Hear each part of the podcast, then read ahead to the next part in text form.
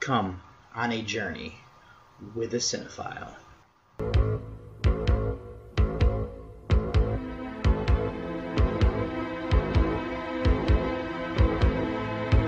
Wake up, sucker. We're thieves and we're bad guys. That's exactly what we are.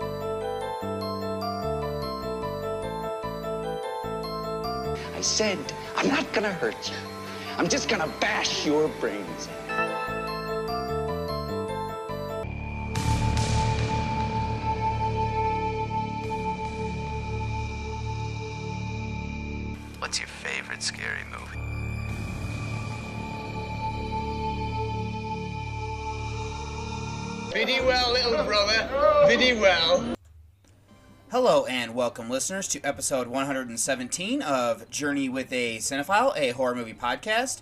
As always, I'm your tour guide here of David Garrett Jr., recording out of Columbus, Ohio. And on this episode here for you is going to be my New Year, New Movie number 10, as the randomizer came up and selected a kind of later Giallo from, I believe, 1987 of Delirium. And I have that paired up with a 2022 release of The Wasteland that is on Netflix, and I believe it was from Spain. And also on this episode, I have mini reviews of Cat People from 1942 to continue with my trek to the twos, The House That Jack Built, Tumbbad, Bliss, Ma, and Depraved.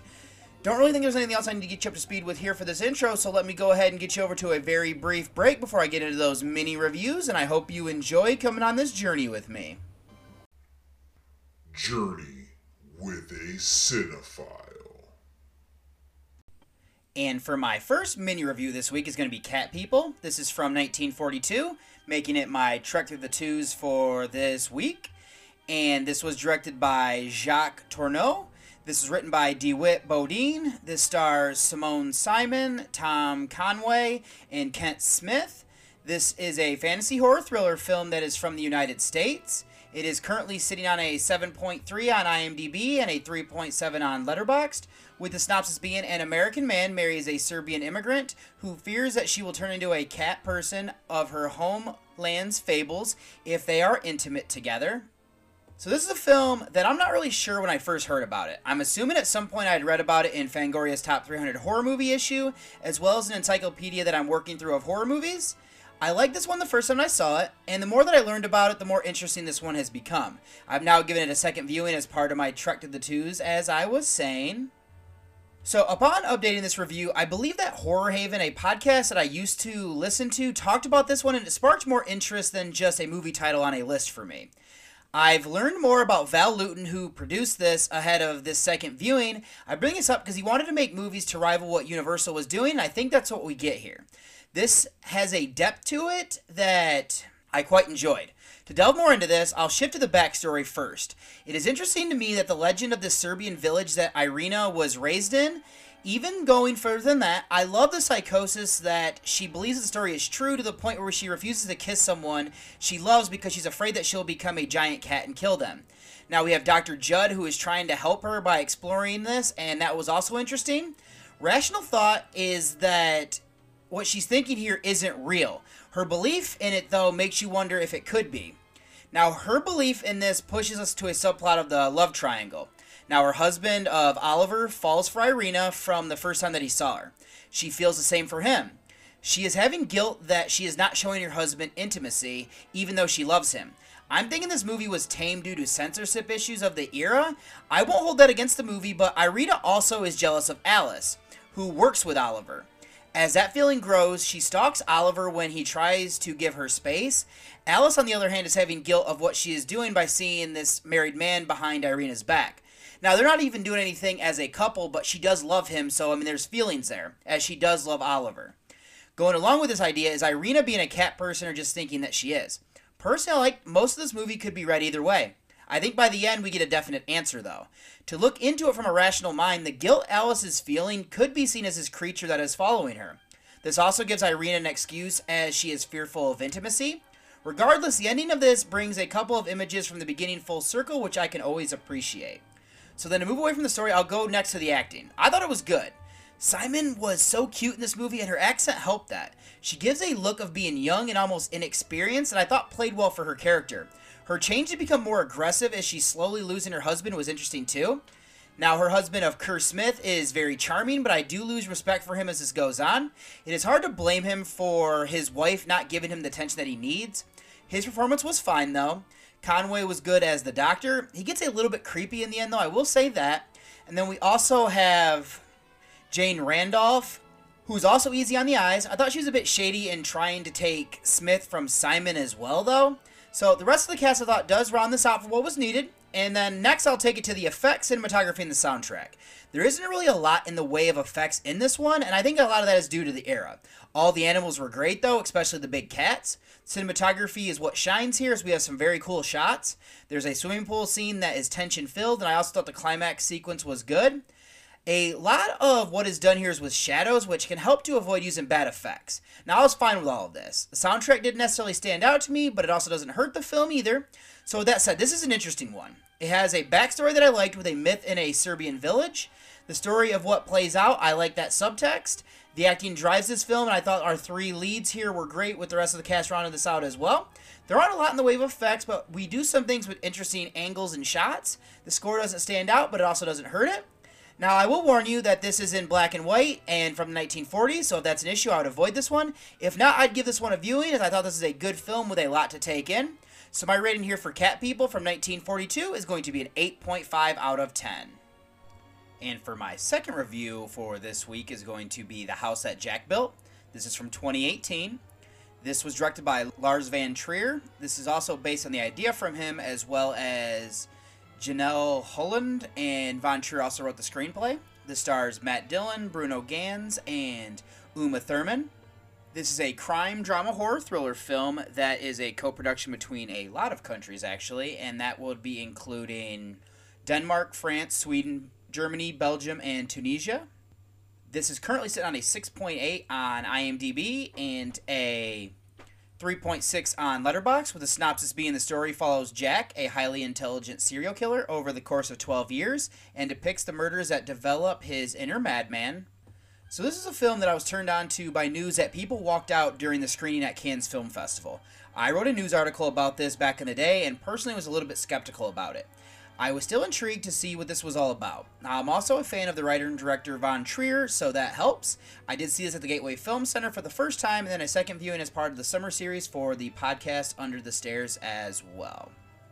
So, there's actually not the deepest story here, but there's a lot to unravel for its two and a half hour runtime. I will say that if you like serial killer films, this one's quite interesting. It doesn't feel something like Dexter in that we're getting narration from Jack as he tells us the things that he did. I personally enjoy that, but I know some people might not. Being that this is about serial killers, I did find it interesting all the things that are being incorporated into the character that match up with a lot of real life ones and some of the things that they would do. One of them is that Jack is attractive. He's quite smart and has issues as a child where he would hurt animals. As stated, he also has OCD and he also mimics being a police officer at one point. There's another part where he has a crutch to appear hurt, and he even convinces a police officer to allow someone to come back with him. As this attention to detail was something I thought was good. It isn't fully original, but I do like the care that it was put in, and I can appreciate that.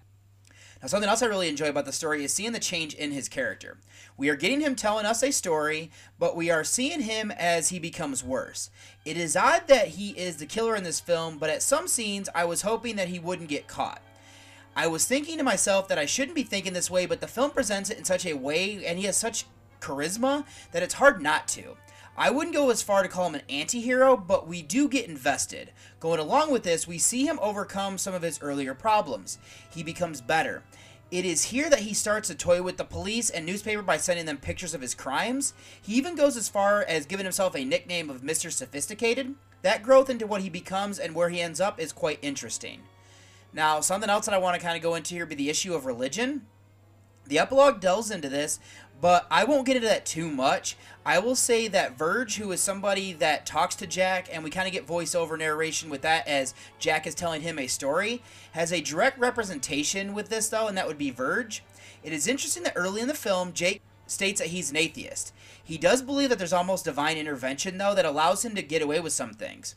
His God complex also seems to grow from him, and it makes him more brash. As I was also saying as well, the ending delves into this much more. The reveal of who the character of Verge is is quite interesting, and I like what they do with this idea. Now, I want to shift this over to the idea that we are getting people being upset about something here, and that is the misogyny of Jack. I don't necessarily think this film is misogynistic, but I do believe that Jack is, and I also believe that there's another common trait there among serial killers. Verge tells Jack and calls him out on it on this aspect. I don't even think the female victims are stupid like Jack thinks. I think there is this realism that you don't know what is happening until it's too late. And I'll go back to something else I've said though. He's also charismatic and disarming. This is based in part in real crimes as well. Now, moving away from the story, I'll shift over to a minor gripe. The first time I saw this, I thought it ran too long. I still feel this way to an extent. There are a lot of things that are repeated a couple of times that we don't necessarily need. We get some talk about art, architecture, and engineering that doesn't necessarily go anywhere outside of Jack living with thoughts of grandeur in what he's doing. I think some of this could be removed to tighten it up. Now, there's also some things here that I think Von Trier is putting in due to what has been said about him. He's trying to get a rise out of people, and that bogs the movie down, though. With that said, I really dug the ending and where it went. I thought it was interesting idea for what this movie is doing, despite that runtime. It doesn't necessarily feel like it on this second watch, so I will give some credit back to that. Now, from there, I'll go to the acting, which I thought was amazing. Dillon had a phenomenal job here as Jack. I think his look, how he plays the role, and everything was perfect for it. As mean as it is to probably say, I could see him being a guy like this if he wanted to be. Bruno Ganz is quite interesting in this one as well. We don't see him until the ending, but I like his character, who he represents, and who he's supposed to be. I thought Uma Thurman, Siobhan Fallon Hogan, Sofie Gråbøl, and Riley Keough were all good as the victims. Also interesting that you get to see Keough topless as well. If that's something you're looking for. Thought the rest of the cast rounded this movie out for what was needed on top of that. So then the last thing I'm going to go into here would be the effects, what I thought were great, and then we also have good cinematography and soundtrack. This was something that I was curious about, and I knew a lot of people were upset with the effects. They were done practically, so the amount of realism that went into that part was good. I don't even think that it's the most violent Von Trier film I've ever seen, as I think Antichrist, you know, kind of goes way beyond this, and I mean, even Nymphomaniac has some stuff as well. There was one that got to me, but I won't say what the effect was, but it was look real. Going along with that, he did shoot the heck out of this movie. Thought that was beautiful. We get some amazing shots and the use of mirrors with how things are framed as well. I don't say the soundtrack worked for what was needed.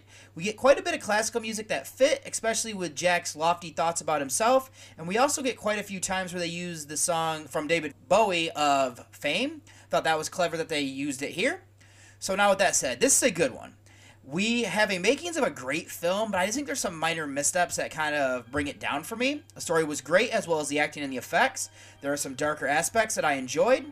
The pacing would have been better if some of what they, you know, didn't necessarily need were removed, as it does bog it down at parts for me. The soundtrack was used effectively, especially the use of the song Fame. I did have to watch this as the rated cut, you know, the theatrical version both times. I'm looking to grab the director's cut soon and rewatch it once more, but after both viewings, I'm still sitting on this one as being good, just missing out on going higher, so my rating here for the house that Jack built is going to be an 8.5 out of 10. And then I also got to watch Tumbbad. This is from 2018. This was directed by Rahi Anil Barve and then the creative director was Anand Gandhi, and then the co-director is Adesh Prasad. This was co-written amongst Mitesh Shah, Parasad, Barve, Gandhi, and then this is inspired by the work of Narayan Darahap. This stars Sohum Shah, Jyoti Malshe, and Anita Date. This is a drama fantasy horror thriller film that is a co production between India and Sweden.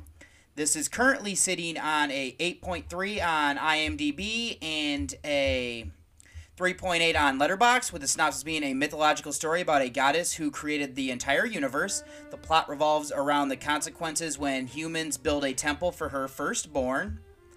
So now this is a movie that was a mini review back on episode number 7. So if you want more in depth, I would recommend you go over there.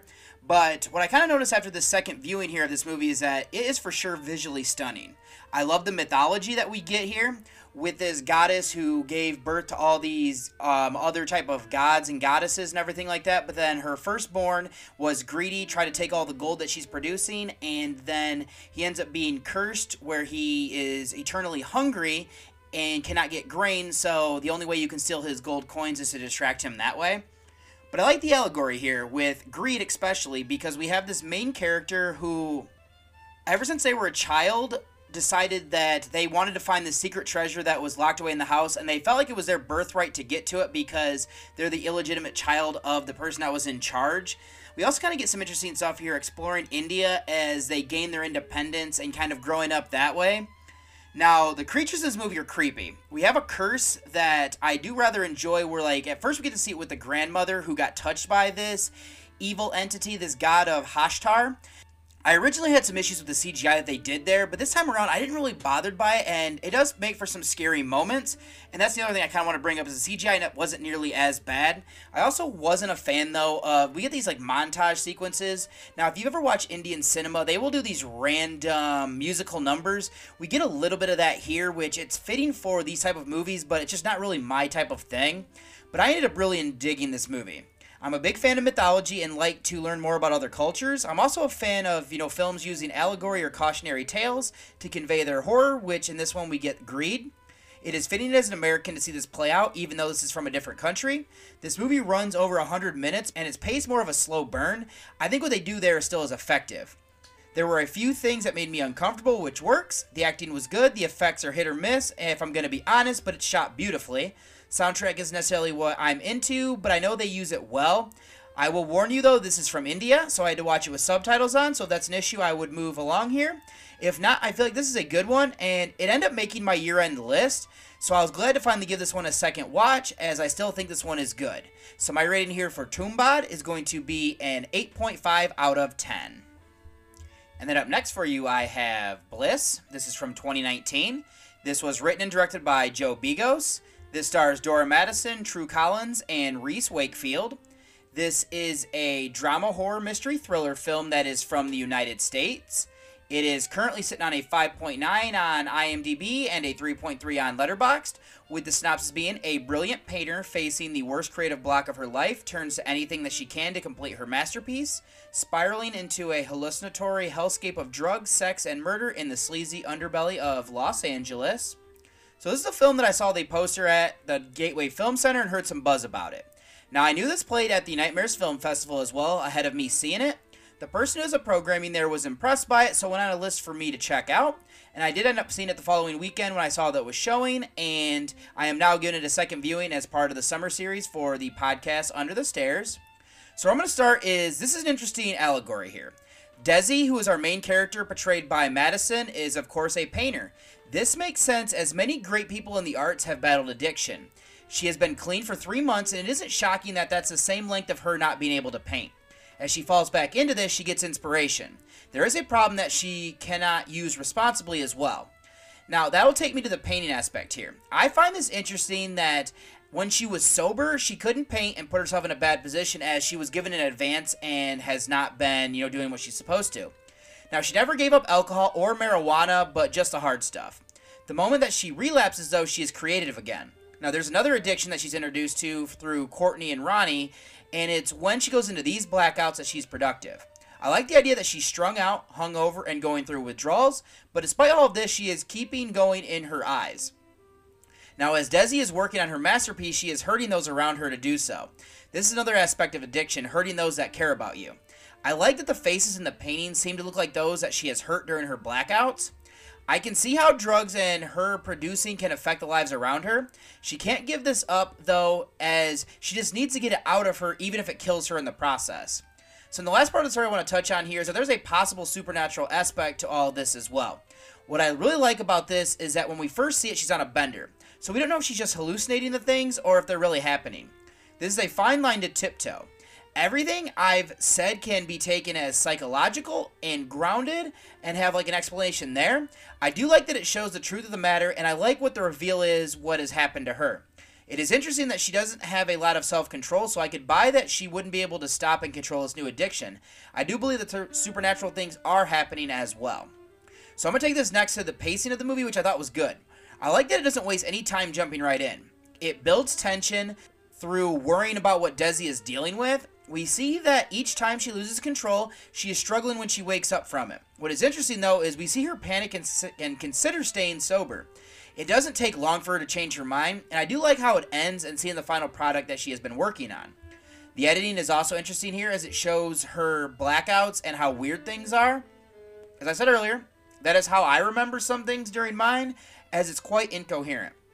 We also get a manic pace here, which is fitting with the low runtime as well. So then, I'm going to move over next to the acting, as I thought Madison was great here. In the beginning, we see that she's a bit desperate. She hasn't been able to paint in months, and it's wearing on her. We then see her relapse and descend into drug-induced madness, and I feel for her even though she needs help and she isn't ready for it. We do get character growth, it's just negative. She is also attractive and we get to see her nude quite a bit, so I didn't mind that at all. And then we have Collins, as I thought she was interesting as well as Wakefield. They're bad influences and just free spirits. Their take on the creature in this is a curious one that is scary. Jeremy Gardner is Desi's boyfriend, and he's kind of a jerk here, but I like that he really does care about her. He's just not what's best for her. We also have Graham Skipper and the rest of the cast rounded this out for what was needed, with nice cameos by George Wendt, Abraham Benrubi, and Josh Ethier. And then to go over to the effects, cinematography, and soundtrack. I think they were good as well. I've touched a bit on the psychedelic feel while she's high. Since I've never taken drugs that would do that to me, I would assume this is how you would experience it. I feel like there's a bit of haziness when it is day, which does feel like a hangover. That I can confirm how as how that feels. Going from there, the blood and the gore that we get is good. It was done practically, which I'm a fan of. I wasn't expecting that at all. Now, the cinematography is also well done for the reasons I've said. It just looks great and fits the grimy feel that we need here. Soundtrack is used well and enhances some scenes so I could, you know, get that feeling of dread and anxiety growing. It isn't necessarily music that I would revisit, but it does work for what was needed. So now with that said, I enjoyed this film. I wasn't sure what I was getting into, but I saw blew me away that first time. There's a cautionary tale here of drug use and losing control. We see in the movie, I felt that's a good representation of going too far with them from personal experience. I like that we build to a supernatural aspect, and it's an interesting thing there. I think the acting of Madison was good and brought the character of Desi to life.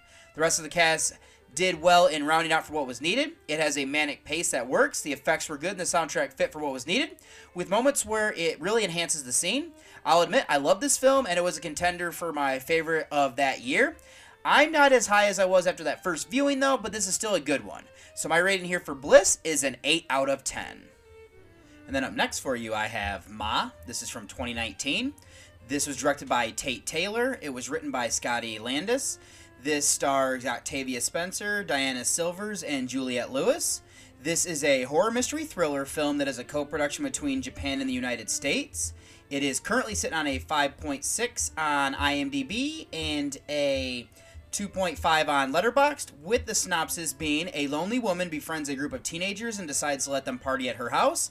Just when the kids think their luck couldn't get any better, things start happening that make them question the intentions of their host. So, this is a film that I had seen a few trailers for and was intrigued to check out. I had seen most films that come out from Blumhouse, so this was another one that I put on my list. I was even more interested when listening to a podcast the morning that I checked it out with the producer of the film saying that had some aspects that people didn't necessarily see coming. The first time I saw this was the Gateway Film Center, and then I'm doing a rewatch here for the summer series for the podcast Under the Stairs. So, kind of reiterate here, I was a little bit leery about this one and wanted to make up my own mind. I have to admit, I was surprised. I will watch most everything that Blumhouse does, but I do have to admit that there's a lot of films they're directing towards teens, so I was glad to see this one went R rated and ends up to places that I wasn't expecting. Now, this film is deeper than I thought it was going to be. We do get a lot of aspects of the film where Ma is becoming very needy and she's portrayed by Spencer. It is creepy since these are all high school kids that she is drinking with. There's a deeper story here that makes sense, and it actually makes her a bit of a tragic character despite how psychotic she is. What makes it even interesting is that it's misguided. We are seeing the effects of bullying and what it can have on people. Ma never got over what happened to her. She is harboring hatred, and she's also manifesting this onto her daughter of Genie, portrayed by Tanyell Waivers. For this film like this, I do like that they're incorporating not telling your parents things for fear of being in trouble. It makes me think back to when I was younger and the things that I would keep to myself for that reason. I do have to say though, these teens are a bit overdone. The hard liquor they're drinking with no problem isn't believable. This is kind of a minor aspect, but it was something that I did notice. Other than that, I think that the personalities are fitting for that generation. Now, something I was impressed with was the pacing. It runs just under 100 minutes, and I never found myself bored. The other teens befriending Maggie seems a bit quick, but I'm fine with not seeing her as a loner for too long. I do think that tension builds at a solid clip, and how things pay off is solid as well. I wasn't expecting the climax to go where it did, and I was down for that. And then to go over to the acting, I have to give it to Spencer here. She kills this role. I know she's a really good actress, but I love the range of emotions that we get from her. She is tragic in dealing with the aspects of her past. I felt bad for her in that she's living through these teens. She's also scary when she snaps. She shifts through these in such a short time, which is impressive too. It is good to see a woman like her being the villain, but not one that we completely despise. I thought that Silvers was solid as well. I'm not the biggest fan of Lewis, but she did fine in this role. I thought McKaley Miller stole my heart in this one. She's quirky and I found her to be quite cute. She does talk too much though, so I will say that. Thought the other teens were solid. It was fun to see Luke Evans as Andy's father, as well as Missy Pyle and Allison Janney making appearances. I think the cast did well and rounded this out for what was needed. So to finish out this review, I will go to the effects, cinematography, and the soundtrack. I didn't realize this was R-rated until I was, you know, actually watching it, and then we don't actually get to that point though until like the third act. I have to say the effects look good and they would seem to be practical. And the first time I watched it, some of them actually had me cringing. There's not a lot of them, but definitely good what we got. The cinematography is solid. We get some good things that are edited together to raise tension, which works. As for the soundtrack, there's a lot of older music that is playing at Maz, which I thought was a good touch. It is funny because it's mostly from her era, which would make sense. I do think we get some good mood setting music as well, which definitely helped to build tension. I do think overall it is fine for what we're going for. Now, with that said, I enjoy this film. What I saw from the trailers, I definitely had in mind what I thought this was going to be. I got that, but it goes deeper for the story for sure. I think that the acting helps bring this to life. Spencer was great, and the rest of the cast rounded this out for what was needed. It is paced well, and the tension builds to a good climax. I wasn't expecting the effects that we got, and that helps the film as well. Soundtrack was solid, and I would definitely recommend this as I think it's just a good film. Not great, I'll probably never go higher than what I'm giving it here. So my rating for Ma is going to be an 8 out of 10. And then for my last mini review of this week is going to be Depraved. This is from 2019. This was written and directed by Larry Fessenden. It stars David Call, Joshua Leonard, and Alex Breaux. This is a drama horror thriller film that is from the United States. It is currently sitting on a 5.4 on IMDb and a 3.1 on Letterboxd, with our synopsis being a disillusioned field surgeon suffering from PTSD makes a man out of body parts and brings him to life in a Brooklyn loft. So this is a film that I was intrigued to check out when I saw that it was going to be a Frankenstein film from Fessenden. I'm a fan of his work now that I've, you know, dealt more into them.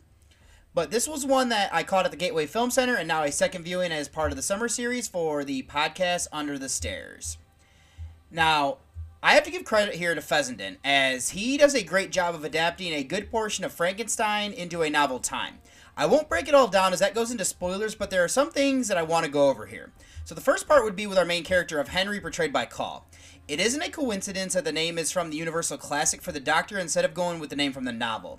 Even Polidori, who's portrayed by Leonard, makes a comment about that bringing a bit of meta into this film.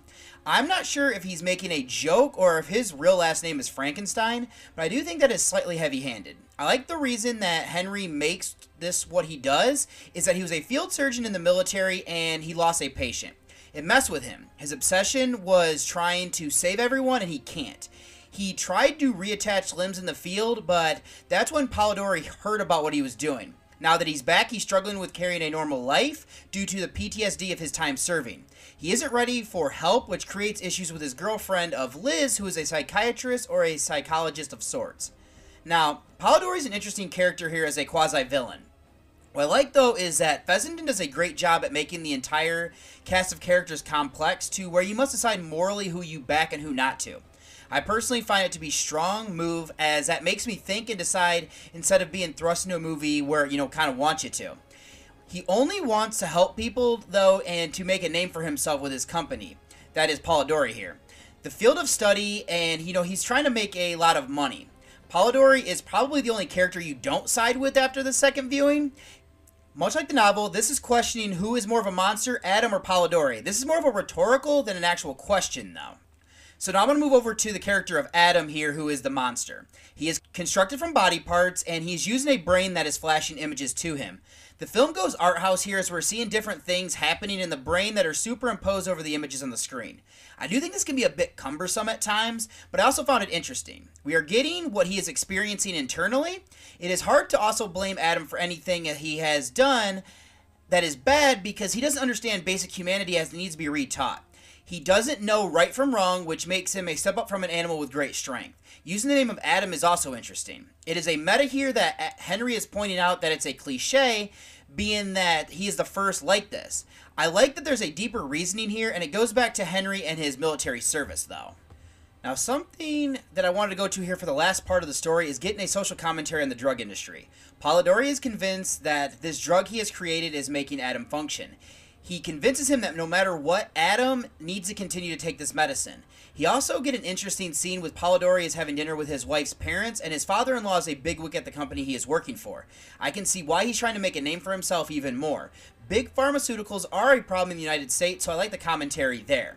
Now, something I did have an issue with though is the pacing. This runs too long, and I think that it you know it comes up in at like two hours. I understand that some aspects are needed here. Like we need to see Adam learning things, but I think we get a lot of the same thing repeatedly, and I think it bogs it down. I like where it ends up as I know the story of Frankenstein. You can pick up different points throughout. It has just needed to be tightened up, in my opinion. So this is going to move me to the acting, which I thought was solid. I like that the first is that Call is on board with what he's doing, but the more he sees Adam grow, the worse he feels. There is a growth in humanity there that I like. He does want to destroy this creation, knowing that they defied the laws of nature and doing a disservice to his creation.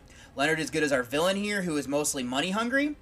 I thought that Breaux was good look for the monster, and I like how he plays the role, and I feel bad for him because he's really just lonely. I think Kayne is solid as Liz, and I liked her performance. Same could be said for Levine, who is portraying Lucy. And I think it's also interesting that we have Owen Campbell here in his limited role as Alex. He did a solid job too. Shout out to Addison Timlin, as she was quite attractive, and she plays someone who interacts with Adam at a bar. The rest of the cast rounded this out for what was needed for me. Then as for the effects, I thought they were well done. They are mostly practical, which I could tell, and I expect nothing less from a low-budget filmmaker like Fessenden. I do like the scars in the look that they use on Adam to show that he's pieced together. There is a bit of CGI, but I didn't mind it. I do think they overuse the reactions and how things would look inside the brain, but it doesn't ruin the film. This is shot well, and I will give credit to the cinematography. Soundtrack was also fine without necessarily standing out. So now with that said, this is an interesting take on this classic tale. I like the updates that are made to the story. The motivations of the characters are believable, and it makes Adam a tragic character. It does run a bit long and could have been tightened up. I could see that the points from the novel that are used, which I'm a sucker for, thought the acting was good across the board, as were the effects, especially the scars on Adam. The CGI was solid, but they do overuse that quite a bit there. The soundtrack didn't necessarily stand out, but I also don't think it necessarily hurts the film and it works for what was needed. I don't think this is a great one, but I think it's a solid adaptation to the classic tale for sure, as I think this is an above average movie for me. So my rating here for Depraved is going to be a 6.5 out of 10. So I'm going to go ahead and do though is get you over to the trailer of my first featured review.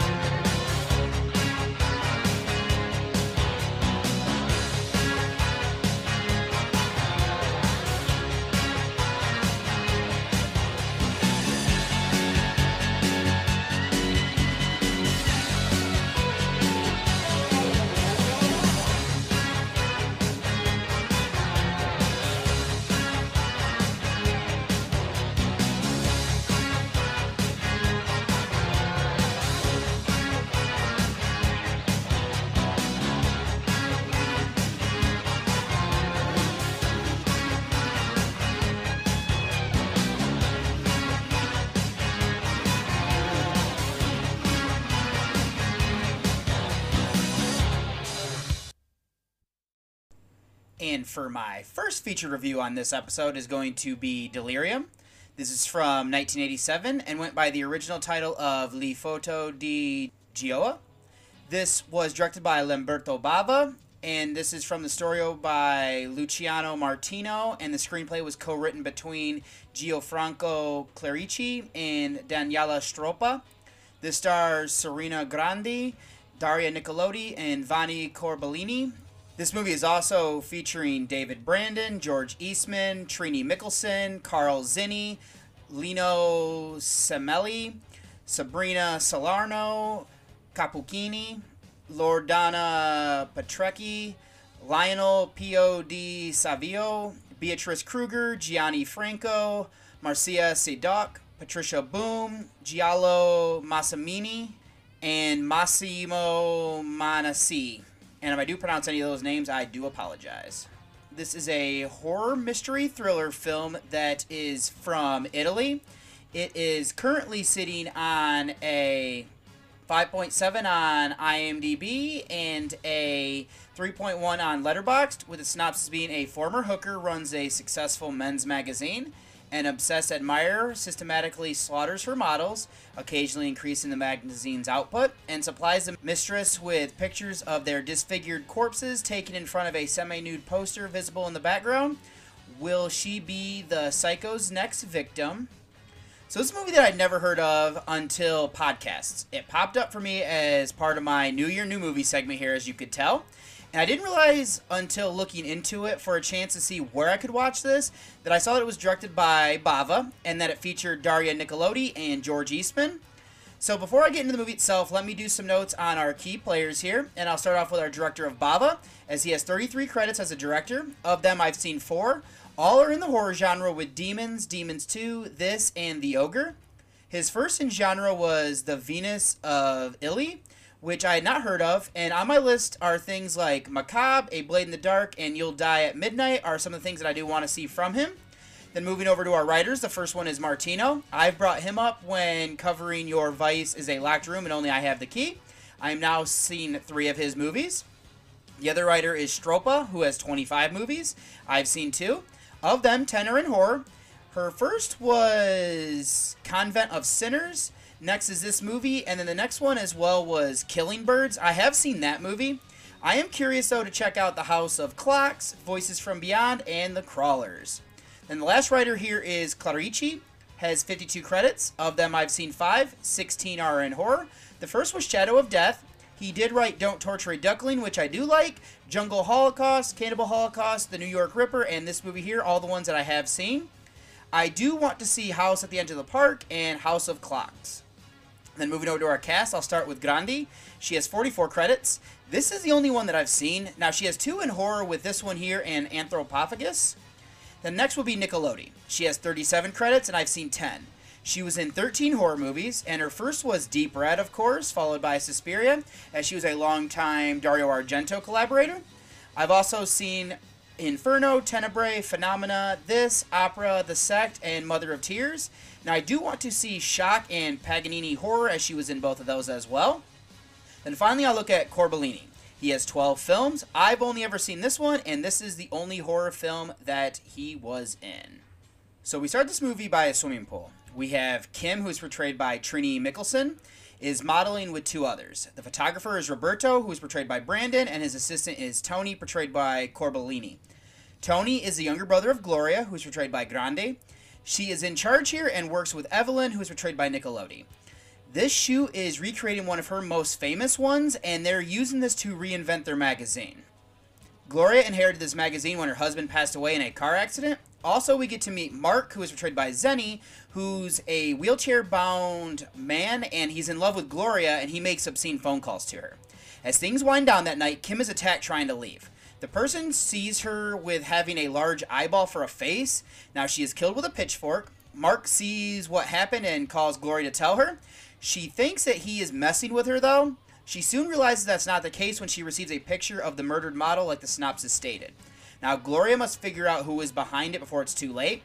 There are quite a few suspects, like Flora, who's portrayed by Cappuccini, who wants to buy the magazine. There's an old flame that Gloria rekindles with of Alex, portrayed by Eastman. It could also be that Gloria works with or even Mark as we learn about his history and the cause of his physical ailment. So that's where I'm going to leave my recap for this movie, though. Now, I pointed out that this is a Giallo, or I should point that out at least, so we're getting a murder mystery. I like that this movie doesn't take too long to get into this one either. We establish a good portion of our cast, and then we get that first murder. What I like from here is that we learn characters' backstories, which contributes to making us wonder who is involved with the murders and who is a red herring. I thought this worked well, especially because it had me guessing until the end. I did guess who the killer was early on, but it had me second guessing it. I thought that was the wrong decision for a decent stretch, actually. So where I'm going to take this over to next is looking a bit more into the premise. Gialli tend to use sexual perversion in their movies, and that is something we get here. We are dealing with the world of modeling, which can be cutthroat. The title of this movie also plays into the premise. Our killer sees Kim as having an eyeball head. Another one is a head of an insect before she is killed. I didn't fully understand this until I looked up the name of the title. Illusions and hallucinating are some things that come with delirium. What I do have an issue with here, though, is that they abandon this idea. It also doesn't go anywhere aside from showing that our killer is crazy. So the last thing the story I want to delve into with some of the characters is that I don't think we need it to be here. Some are legitimately just introduced to be red herrings. This is something that I'm not going to delve into too much because that could give away spoilers for who the killer is. What I will say though is that Roberto is the photographer has a motive since the deaths pile up. Gloria considers, you know, selling the magazine. Evelyn keeps getting the pictures of the stage deaths, Mark's past is more intertwined with Gloria than he knows. There's also Flora who wants Gloria to sell the magazine, and Gloria has a past where there's quite a few people that could be the killer and have a reason. So moving from that, I'll take us over to the acting. Grandi is good as our lead here. I like that she does some logical things. As deaths happen, she wants to sell the magazine in hopes that they'll stop. I didn't realize until reading in the back of the Blu-ray that she was considered the Dolly Parton of Italy. She is quite attractive and we see her nude as well. I was happy to see Nicolodi here, even though she doesn't have a very big part. Corbellini, Brandon, and Zinny are all good. I think the victims were as well. I like to see Eastman in this role. Something I brought up in Gialli as well is bumbling cops. Like, I haven't said it here, but I've talked about this in the past. We get Inspector Corsi, who's portrayed by Samelli, but he is doing good police work here. The problem is that he just doesn't have a lot to go on, and I thought his performance was solid as well. So this will take me to the cinematography, uh, effects, and the soundtrack. I'll go first to the effects. I think they look good here. The blood we get was solid. There's some interesting deaths that we get early on. I am bummed that they went away for what this movie is, you know, building upon in the beginning, but it's not necessarily a problem. How this was shot was good. I think we get some solid cinematography there. There's a bit of lighting here that, you know, you come to expect from this subgenre. We get a couple times that a red light is used that I enjoyed seeing. The soundtrack would be the last bit here, and I thought that worked for what the movie needed. It feels very 80s, and I can definitely appreciate that. So now before I end out this review here, I do have a little bit of trivia from the IMDb page. Argento was at one point attached but pulled out due to script changes. Shooting began on September 15th of 1986. And of course, Video Nasty star Eastman stars in this movie as well. And there was this little quote here about Lamberto Bava and talking about this movie in regards to Grandi. Didn't really know where they were going with that, so I'm not going to read that one because it is quite long. So what I will say then is that in conclusion, we have a solid late Giallo here from Bava. Taking place in the world of modeling is fitting. The mystery worked, keeping me guessing to the end. I do think there are some characters that could be cut, as they don't really add a whole lot aside from being red herrings. The acting was good. The effects were as well. There's some solid cinematography, and the soundtrack fit the movie for what was needed. Overall, I'd say this is a good movie, and one that I'm excited to revisit now that I have watched it. So my rating here for Delirium is going to be an 8 out of 10. Not going to do a spoiler section. I don't really think there's anything else I need to kind of delve deeper into. So what I'll go ahead and do is get you over to the trailer of my second featured review. Nearly. Grab it, grab it. Hang on, hang on. Shall we race? All right, I'll beat you. Ah.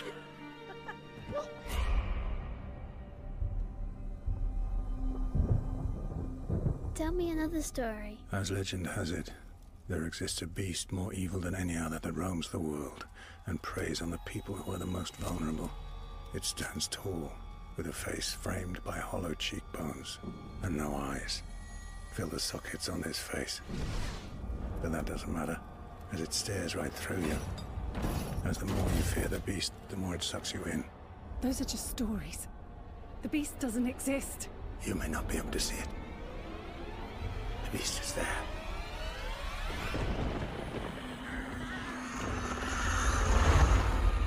It's coming. Who is it? I don't know. No respite. Otherwise it will kill us. Run fast, Diego! Mama! As soon as the beast is seen, all of your life that remains is hopeless.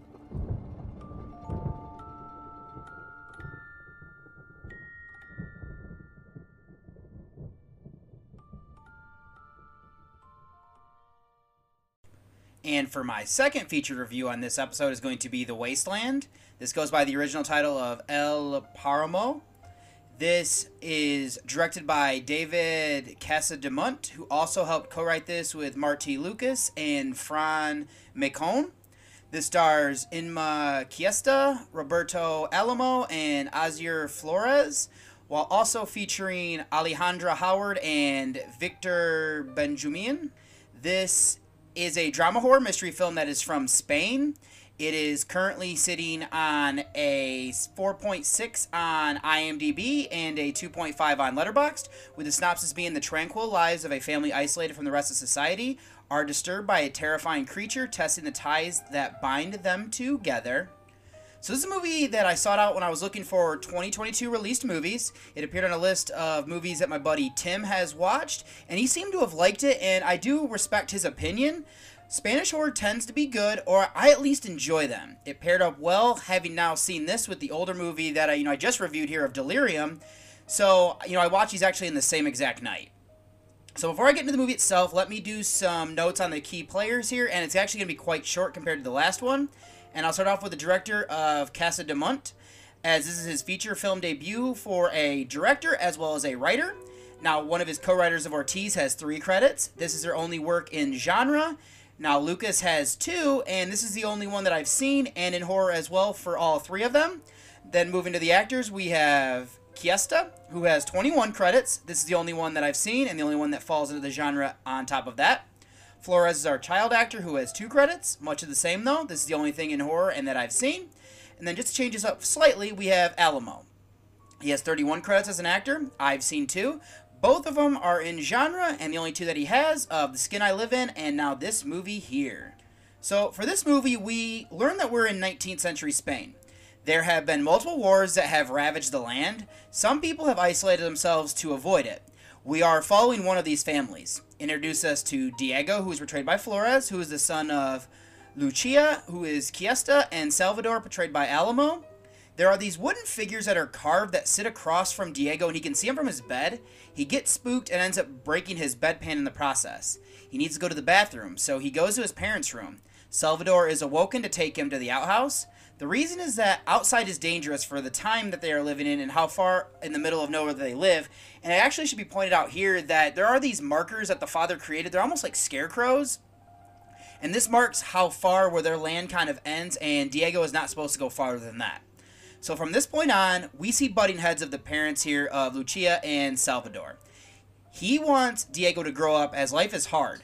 We see through needing to kill one of the rabbits for food. Lucia, though, wants to protect him and help keep his innocence. All this changes when they find a man drifted in a boat by a nearby river. Salvador sends Diego home. The man is bleeding and looks like he's been through a lot. He is portrayed by Benjumea. Now, we get to see even more of that as they go back to the cabin this family lives in. To complicate things further, Salvador tells his family the story of a beast that roams this area. He thinks that's what killed his sister of Juana, portrayed by Howard. After hearing the story, this haunts nightmares of Diego. Now, Salvador decides to take this man back to his family, leaving his wife and child alone. From here, we see isolation causing them to sink into madness of sorts. The question becomes, though, are they crazy, or is there actually a beast that roams this land? So that's where I'm going to leave my recap, as there isn't a lot to this story. It is more getting to know these characters before we see them descend into madness.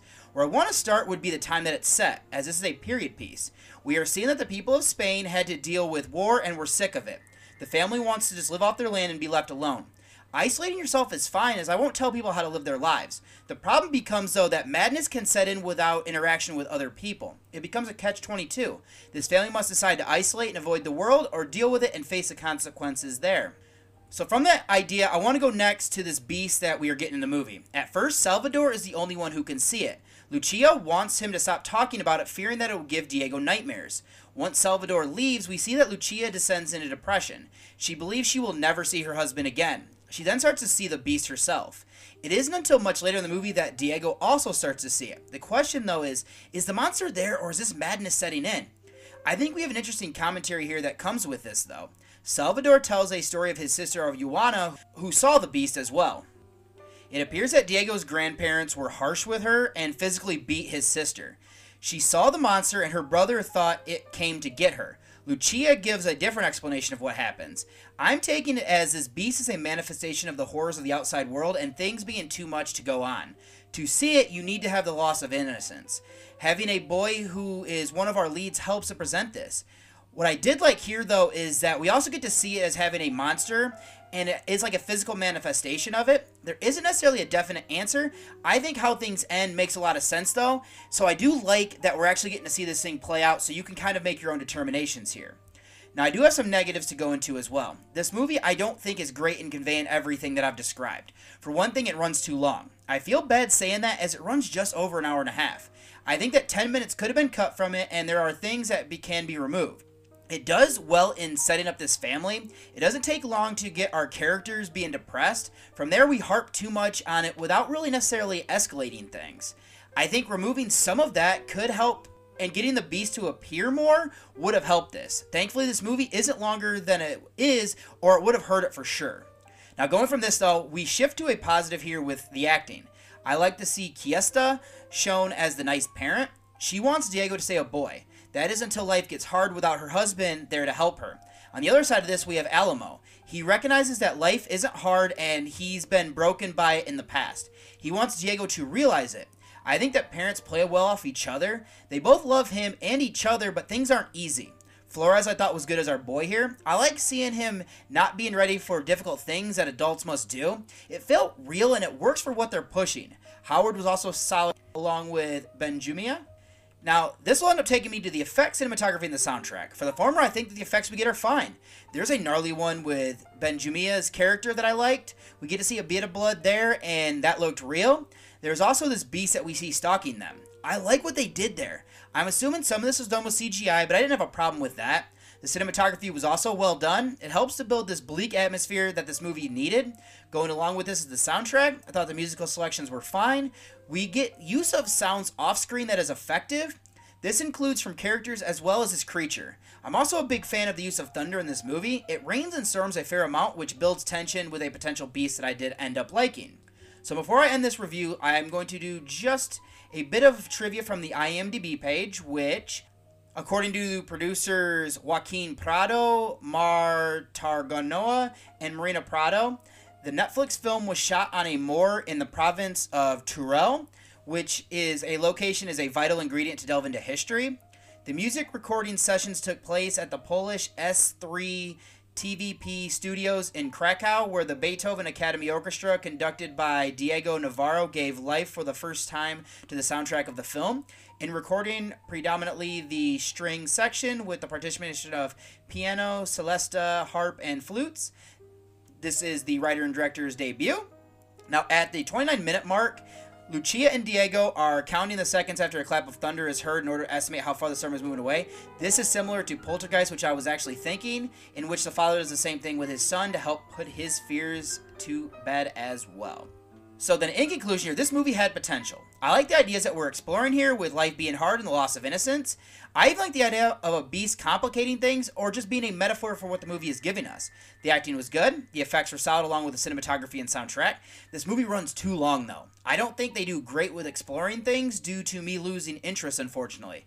I would have to say this is just over average. There are just too many issues for me to go higher, but this is a well made movie, so I will give credit for that. So my rating here for The Wasteland is going to be a 6 out of 10. Not going to do a spoiler section since this movie is so new and everything like that. So I would say if you want to go see this, check it out on Netflix. So what I'm going to go ahead and do is get you over to a very brief break before I close out the show.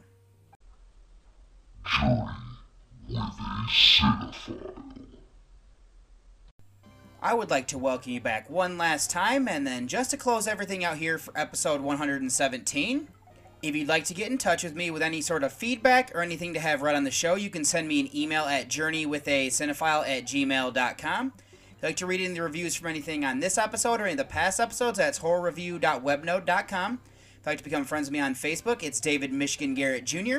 On Twitter, it's Buckeye from Mish. Letterboxd, it's David OSU. And over there, I'll be posting all of the reviews for anything that is horror or non horror alike. If you'd like to follow my Instagram page, that's David OSU87. And then the Journey with a Cinephile Instagram is Journey with a Cinephile, all one word. And then just to make it easier for you, I'll have all of those links in the show notes. And then the next thing I'd ask you to do, and probably the last thing, would be that whatever podcatching device you're listening to me on, if you could go ahead and subscribe so you never miss a new episode, as well as you're able to rate and review, just so I can figure out what I'm doing that you like and what I'm doing that you don't like, just so I can get out to more listeners out there, all of that good stuff there.